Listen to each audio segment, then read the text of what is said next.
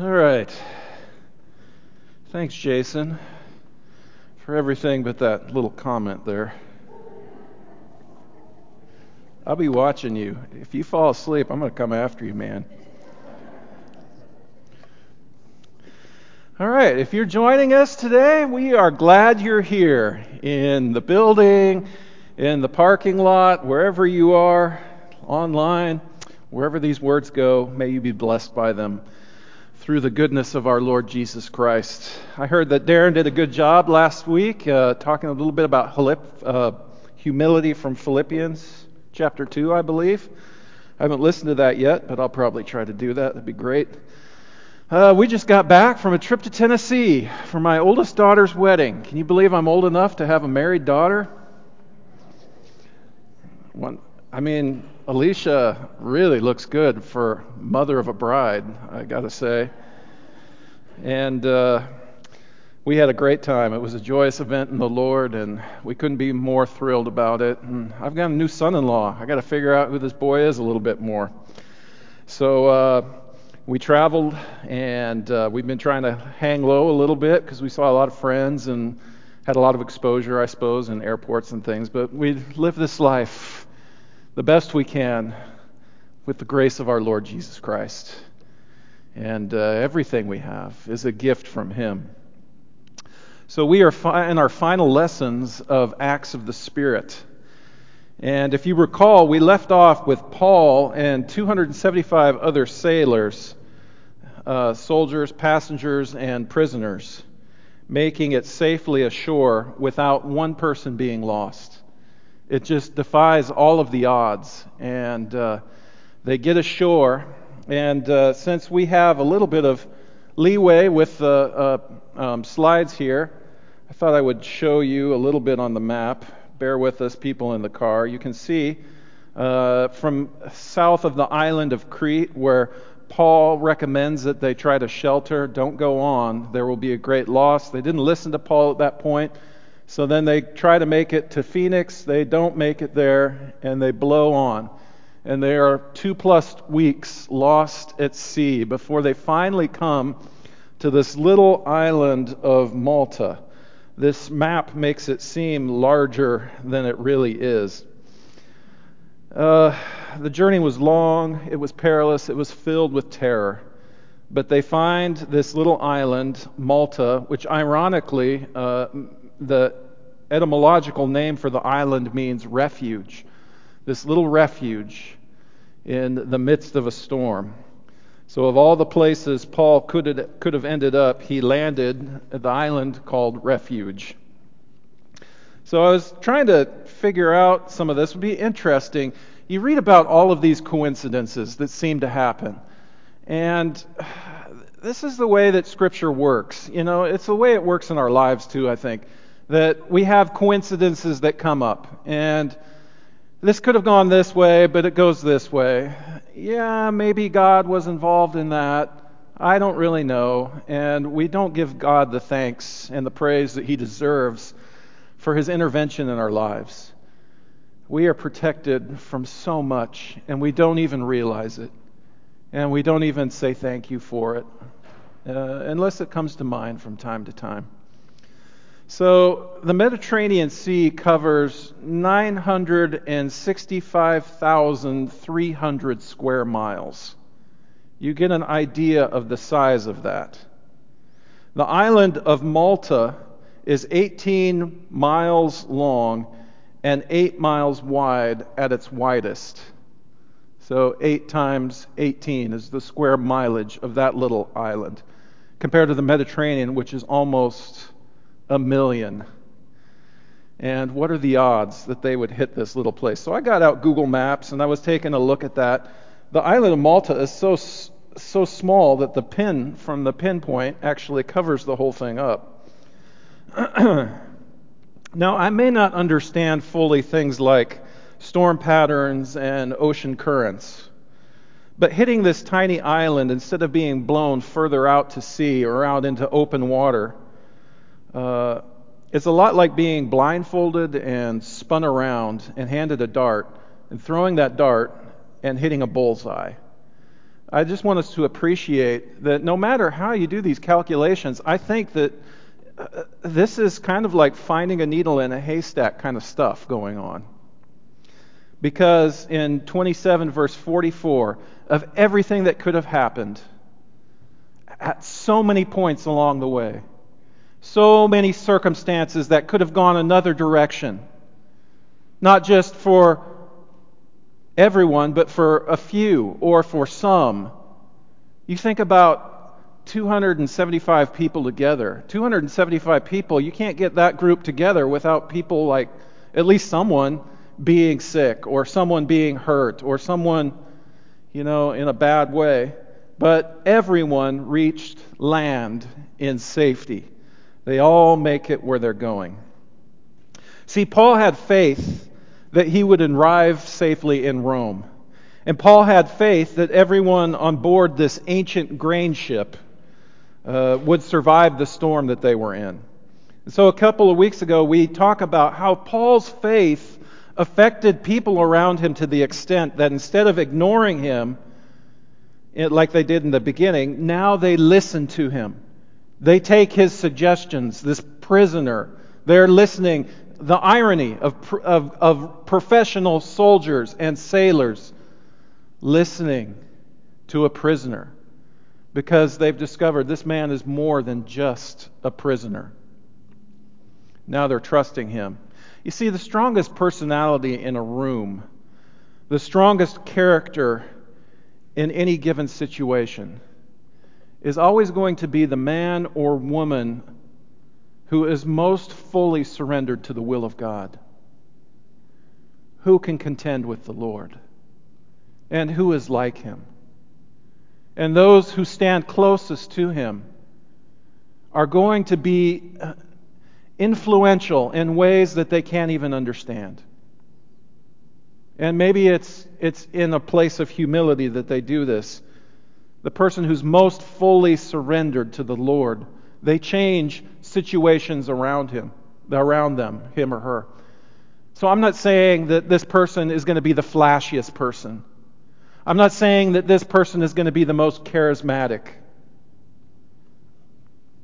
But as a disciple of Jesus Christ, who we fully embrace our destiny in, in our Lord Jesus, we have a place to stand and security, security in the storms that seems inconceivable to the people of this world, to the people in the culture around us, to our neighbors, even to some of us in this room. So, even though he's a prisoner, Paul takes on a priestly role. He is a priest to these people. He is the holiness of God. He mitigates in some way the presence of God, faith in God, and it changes the situation around him to Roman soldiers, to Egyptian sailors, to passengers, to his fellow prisoners. And so we looked at some of the priestly role of Paul. When the sailors they want to run from the responsibility and abandon ship, uh, they feel like it would be easier just to abandon those who are depending on them and run away from the mess of their circumstances. Things were that desperate. Paul, in his priestly vo- uh, role as a voice calling people to live up to their commitments, he tells the soldiers, soldiers keep them from running away from the ship on the lifeboat. He, they are forced to keep their promise, keep their responsibility.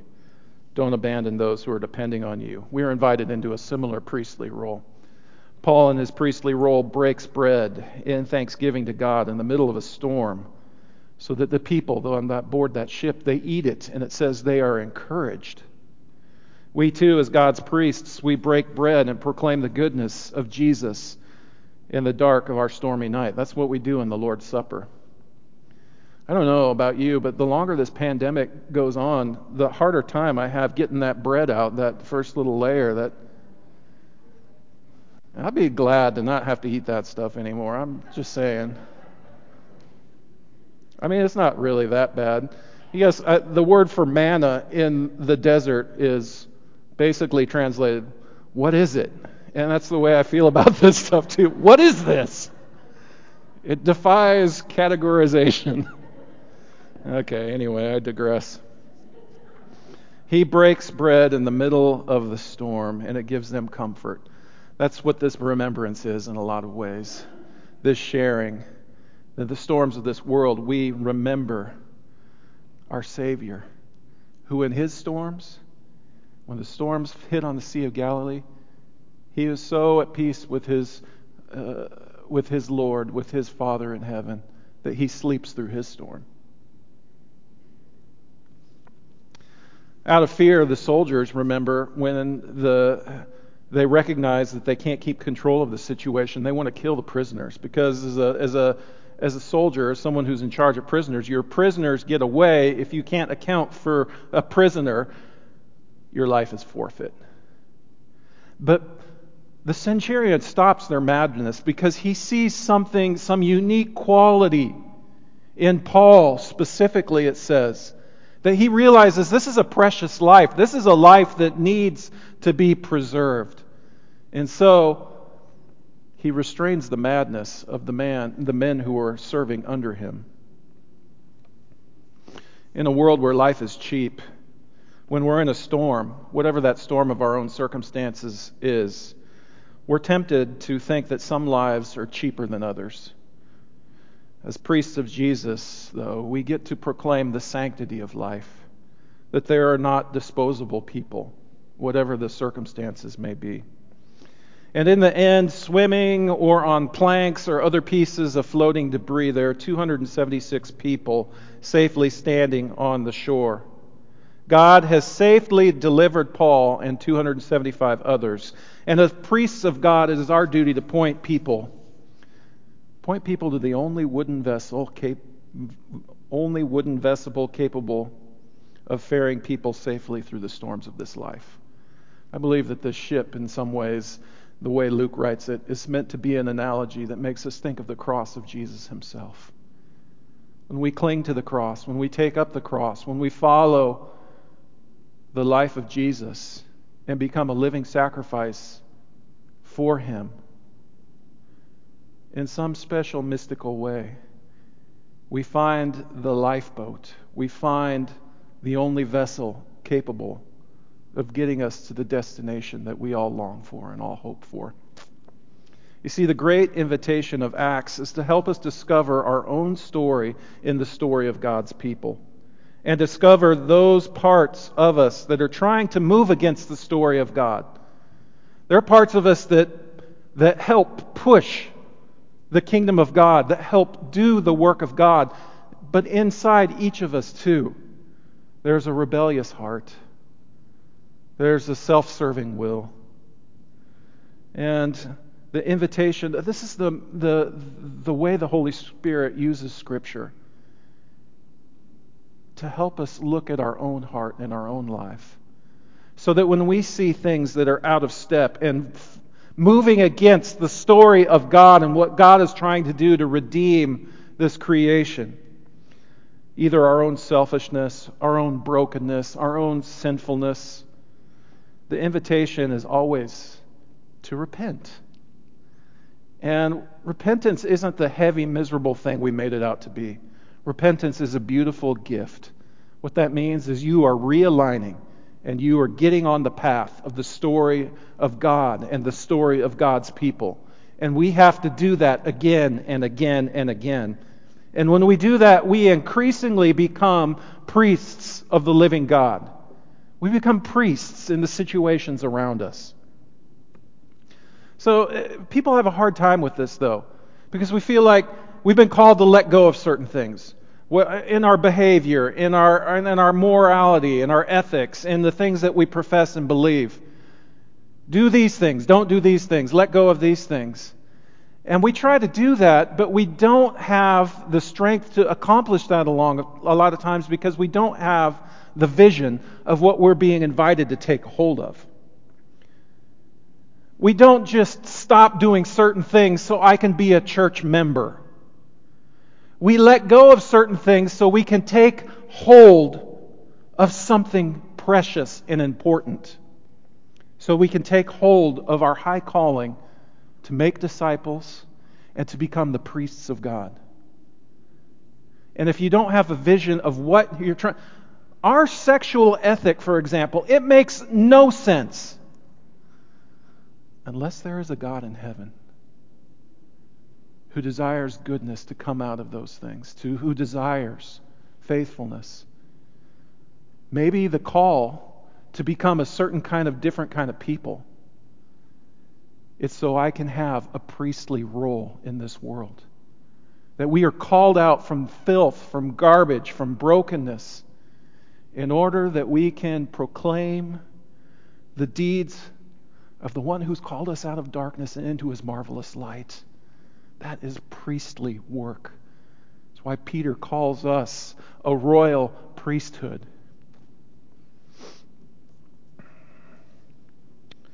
So, the story in Acts 28, though, it's not quite over. So let's read a couple more verses. Once safely on shore, we found out that the island was called Malta. The islanders showed us unusual kindness. They built a fire and welcomed us all because it was raining and cold. So I don't know how cold it was there in the Mediterranean Sea. You think maybe that time of year, 40, 50 degrees, but wet, rain falling. This would be kind of chill in your bones kind of weather. And uh, one of the things I love about humanity, about that just seems to be hardwired in us. And I think this is a result of being created in the image of God. But one of the things I love about mo- uh, people is most people, when they find someone and they come across in a, someone in a true tragedy, uh, they respond with unusual kindness. The islanders are moved to help in this situation when they recognize this is a tragedy. These people are barely survived this storm at sea. And so they're moved with compassion. Uh, in 2001, on the rural roads of Kenya, East Africa, Alicia and I were involved in a horrible car accident. The Land Cruiser that we were in kind of went off the road and it rolled. The top crunched down. It was a miracle that we survived uh, the way we did. Almost all of the windows of the bro- uh, vehicle were, were broken. They just shattered as we were rolling, and we rolled a couple times. And the rural villagers who witnessed our tragedy, keep in mind that these are people who live in mud huts with grass roofs, who don't know if their children are going to have enough food for the next meal. When they witnessed this tragedy of these, of these rich missionaries here, there in their presence, these people who are dirt poor, who have almost nothing. I was I remember seeing them run up to us and they're just moved with compassion. And they start picking up all of our stuff that had been strewn across the road for, you know, however long that distance was. We had stuff that was just thrown out of the vehicle everywhere. They're picking up shoes, clothing, food, luggage. They're even picking up money that had been thrown out of the vehicle. And they come running up to the vehicle and they put those things back in the vehicle. And they were just saying, We're so sorry, we're so sorry for your tragedy and loss. And it wasn't until later when the police showed up that the thieves did as well. And the policeman pulled me away, and that's when they started. The, the next group of people who came in, they were the ones who, were, who stole the laptop and stole the boots and things like that. But that initial reaction of these people, it's just something about the human heart, I think. That we recognize uh, that there's something in us when we see something truly tragic uh, that just moves us to show unusual kindness. How much so? How much more so those who follow Jesus and take on the mantle of being a priest of the living God? So, Paul, it says, gathered a pile of brushwood, and as he put it in the fire, a viper driven out by the heat fastened itself onto his hand. And when the islanders saw the snake hanging from his hand, they said to each other, This man must be a murderer, for though he escaped from the sea, justice has not allowed him to live. So the people of this island, they were probably Phoenician in origin. Most likely they're speaking a Punic language, uh, though some of them may have known a little bit of Greek. And when they witness this snake bite, although Paul has beaten the odds of surviving the shipwreck of being lost at sea, the islanders think he must be some kind of bad character because the goddess Justice is against him. How ironic to survive a shipwreck only to be killed by a poisonous snake bite. And I think about this story a lot in Acts because I remember a time in Tanzania when I was carrying firewood into the house that we were going to burn a fire. It was rainy outside and or cold outside, and uh, a small black mamba, one of the world's deadliest and most venomous snakes. Uh, they're called black mambas, mambas, incidentally, not because they're kind of black, but because they're more gray in color, but because the inside their mouths is black. They're one the fastest snake and one of the fastest snakes, one of the most aggressive snakes in the world, one of the most venomous. And the young juvenile ones, their the toxicity toxicity of their venom is even stronger in the little ones. And I think it was I had this firewood that I picked up, but it had coiled itself up between the the bark and the heartwood. And when I was carrying it in, I felt something on my arm, and I see what it is, and it's slithering up up my arm. And I, it, it's just, I don't even know how to describe that feeling and the reaction I had. I just went like this. And everything fell, and uh, it slithered off. And I think uh, our night guard or someone went and got a shovel and killed it. But uh, I think about that story from Acts. What would that be like to, to have this happen? So, anyway, these, these, uh, uh, people are speaking, uh, Phoenician islanders are speaking, and they're like, oh, he must have done something really bad to have something like that happen, happen to him. So uh, our text goes on. It says, Paul shook the snake off into the fire and suffered no ill effects. The people expected him to swell up or suddenly fall dead, but after waiting a long time and seeing nothing unusual happen to him, they changed their minds and said, He is a God. He was a God. Well, this is not the first time uh, that Paul has been mistaken for a God of some kind among pagan peoples. Um, he should have been dead, but rather he suffers no ill effects whatsoever. And as Luke is recording this, as he's writing this down, this story, he had to have been thinking about words that he had recorded earlier in his gospel, words that Jesus himself said. Jesus said this I have given you uh, to his disciples, I have given you authority to trample on snakes and scorpions and to co- overcome all the power of the enemy. Nothing will harm you. However, do not rejoice that, that the spirits submit to you, but rejoice that your names are written in heaven. Luke 10, chapter 10, verse 19 through 20.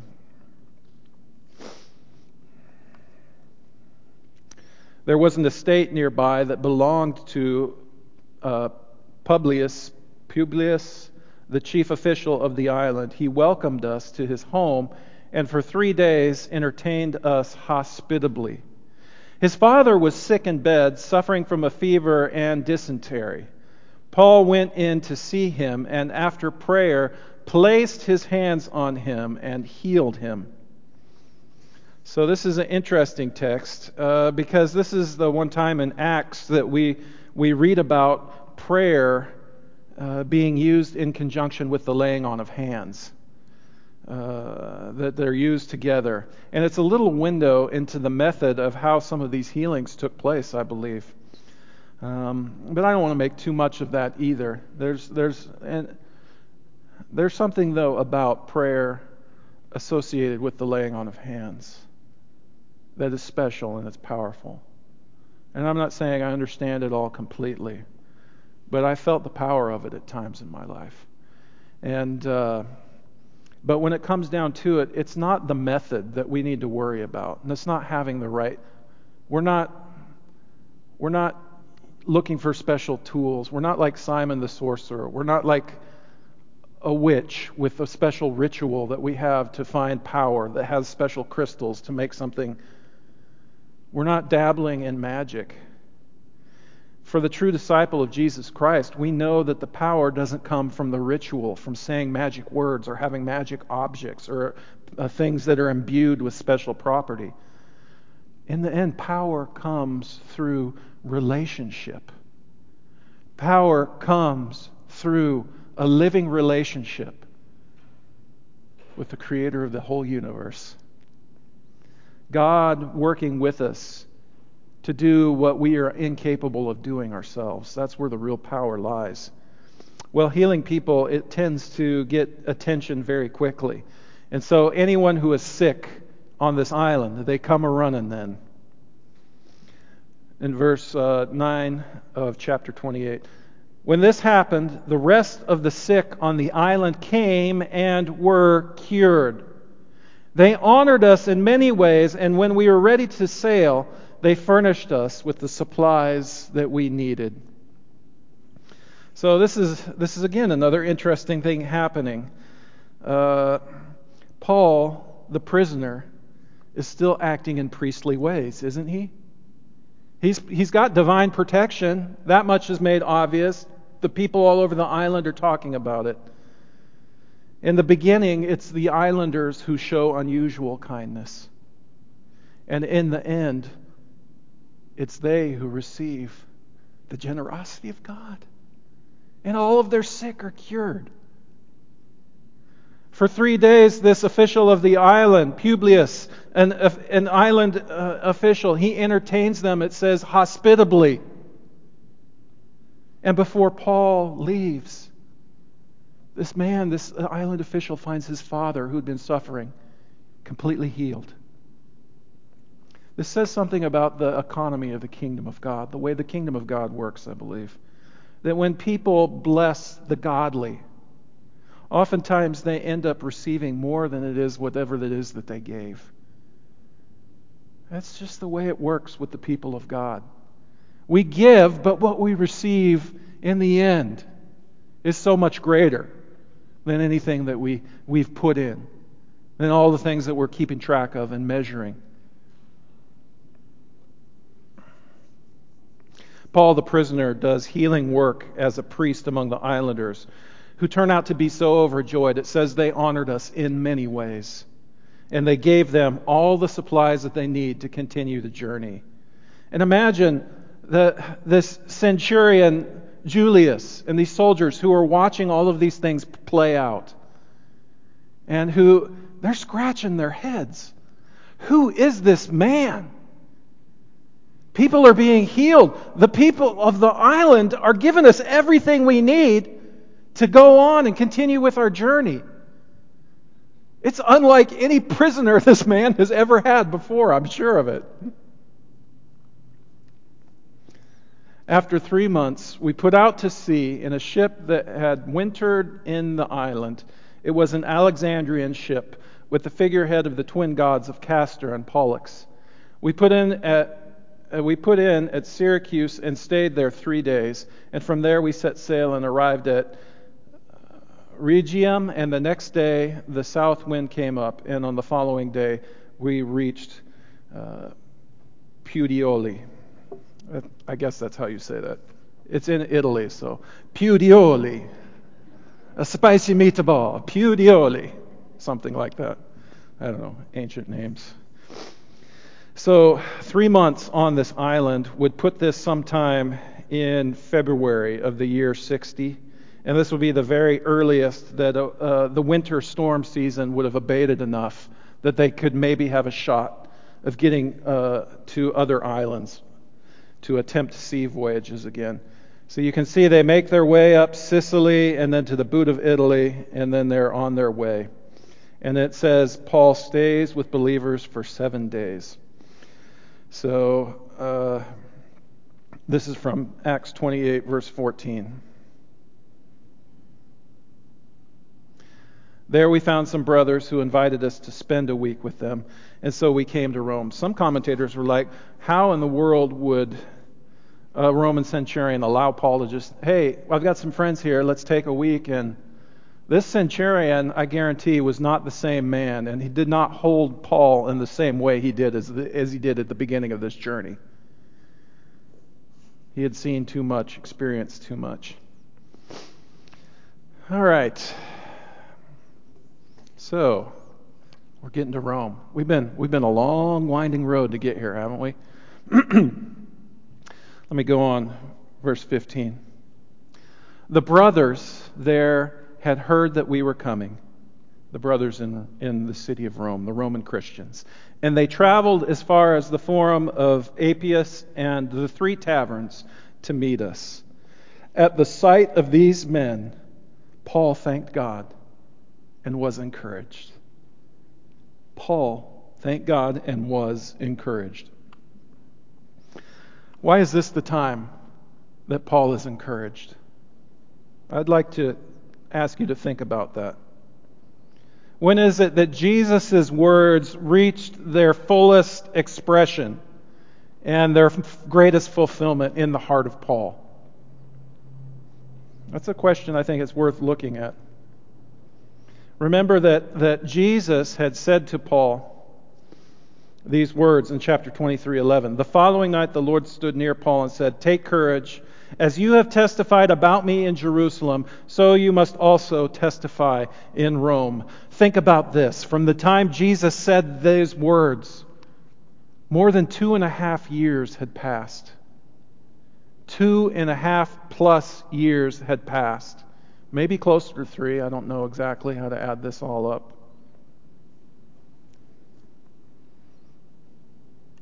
From that time to the time that Paul speaks, that Jesus speaks to him being greeted by the church in Rome, a long time has passed.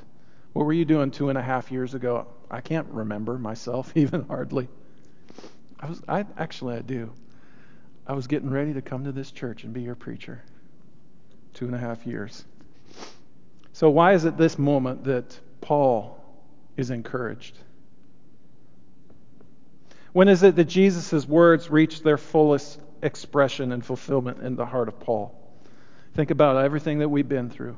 I'm not saying he wasn't encouraged at different points or thankful at different points.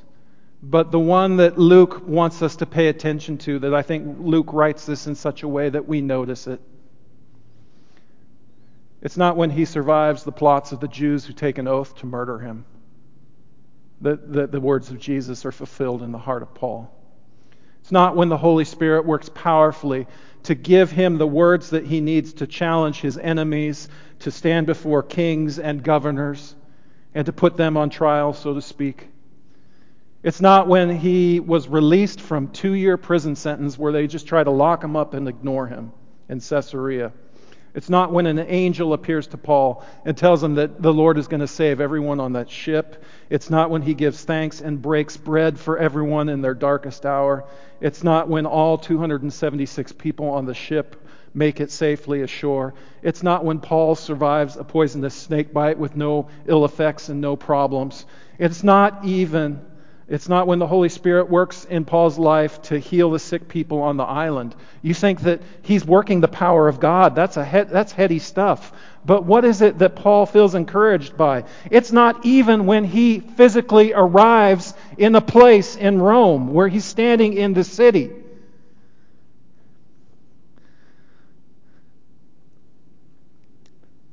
Paul is encouraged. Paul is encouraged and he thanks God. At the sight of the men, at these brothers and sisters from this church in Rome, when he sees them coming, when he recognizes who they are. See, the promise, the promise of God was proven to Paul in his heart when he finds himself again among the people of God. It's when the church at Rome goes out looking for Paul. And Paul sees them coming in the distance and he figures out who it is who's looking for him and who's coming.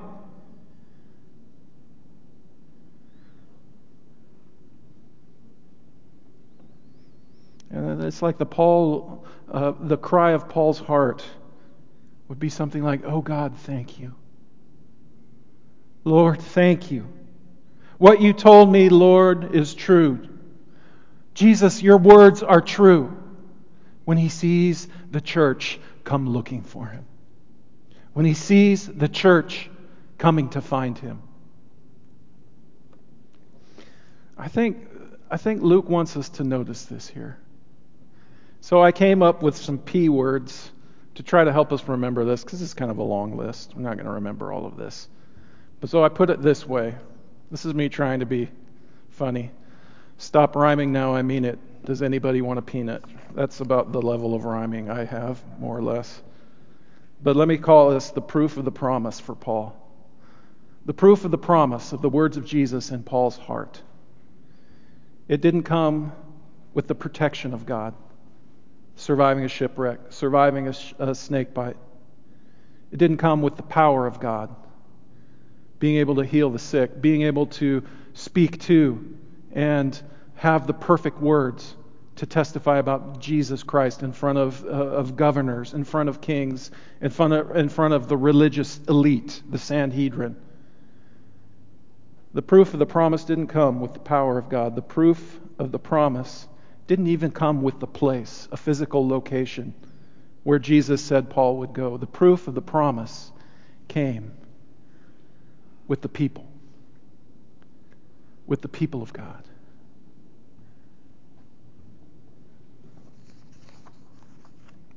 There, there's some peas. You know it's good to eat your peas, right? So, the last few chapters of Acts, they're filled with this rich imagery.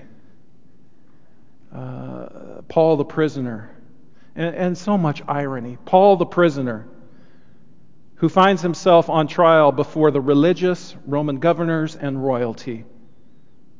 But Paul is so sold out for Jesus, he's so let go of a narrative of self preservation and taking a hold of what makes God look good, that in the end, it is these rulers who have to answer, who have to, what are you going to do with Jesus, this Jesus guy? That's the question that keeps coming up. And so the judges are judged. That's an irony. And then on this voyage to Rome, at first the soldiers and sailors, they ignore the words of a prisoner, rightly so. But by the end, they're listening to everything that Paul says. This is an irony of a prisoner who is really, really a priest. Oliver, this is important. Pay attention. Paul is a priest who guides them, who helps them keep their commitments from not abandoning ship, a priest who shares a message of deliverance from the mouths of an angel, a priest who breaks bread in their presence and give thanks to God in their darkest night and encourages the people, a priest whose words are proven true when 276 people are delivered from this shipwreck in the sea, a priest who is protected from and immune to snake venom, a priest who brings healing to the sick of an entire island.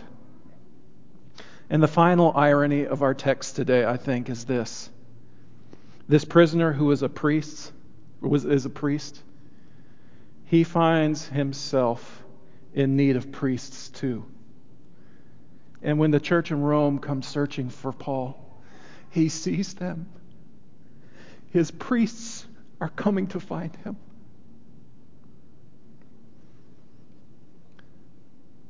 Paul the priest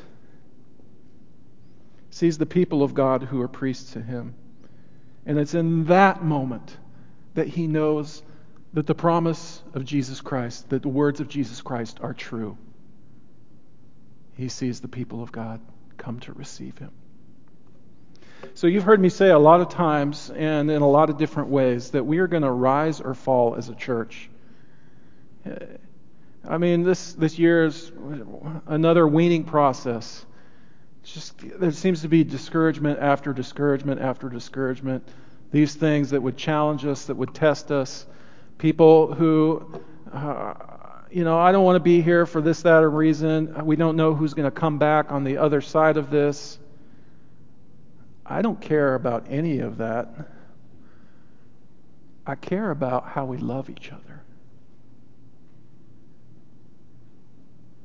How we show Jesus to each other. What I care about is how we become priests for one another. It doesn't matter how small we are. It doesn't matter that we have the best preacher or song leaders or the best worship or the most talented people or any of that. It all boils down to this issue of discipleship how well we love one another. Some of you have known the joy and the priestly role of a church or people in the church who come looking for you in your time of need.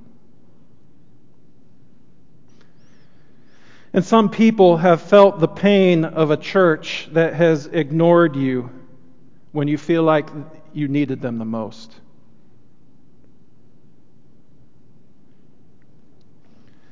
And let me just say about that one we love to take on a victim mentality. Uh, for those who give to the church, who are the closest to the life of the church, they experience a level of love probably from us that someone on the fringes who barely shows up is not going to know or experience. We try to love everyone well, but we need to learn how to do that better. It's crucial that we become a church that goes looking for people each, each of us individually and collectively as a group. But for those who have eyes to see and ears to hear, and who have a heart of faith that trusts in the Lord, what you discover is there are priests of God everywhere, and they're not confined to this building, and they're not confined to our list of members. Priests of God are all over this world. You are not alone in this. People will be priests to you who don't even know that they're being a priest to you. And maybe they don't even know Jesus or recognize Jesus. But they still can minister to you in some way.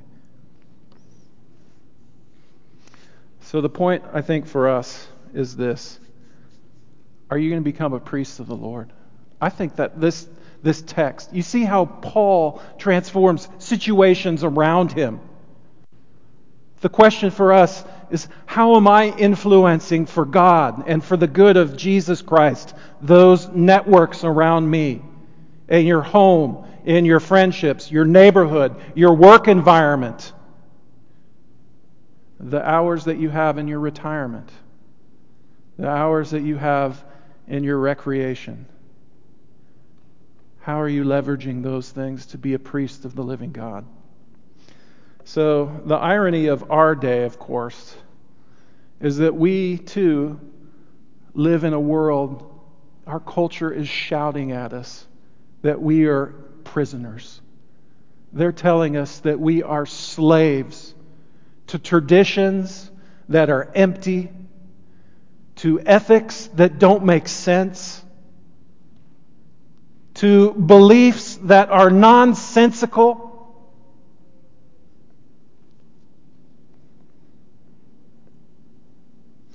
We're prisoners to dusty old rituals. We are prisoners to lists and lists of impossible rules.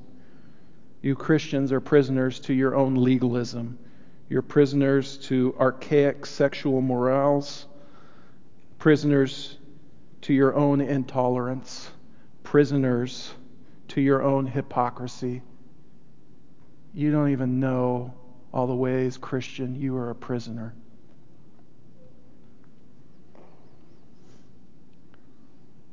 Don't waste your time trying to convince the world that you're not a prisoner. Don't waste your time doing that.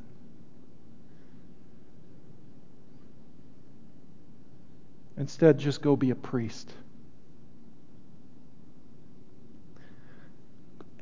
Go be a priest in the power of the Holy Spirit. And the world will shut its mouth because it doesn't know what's happening.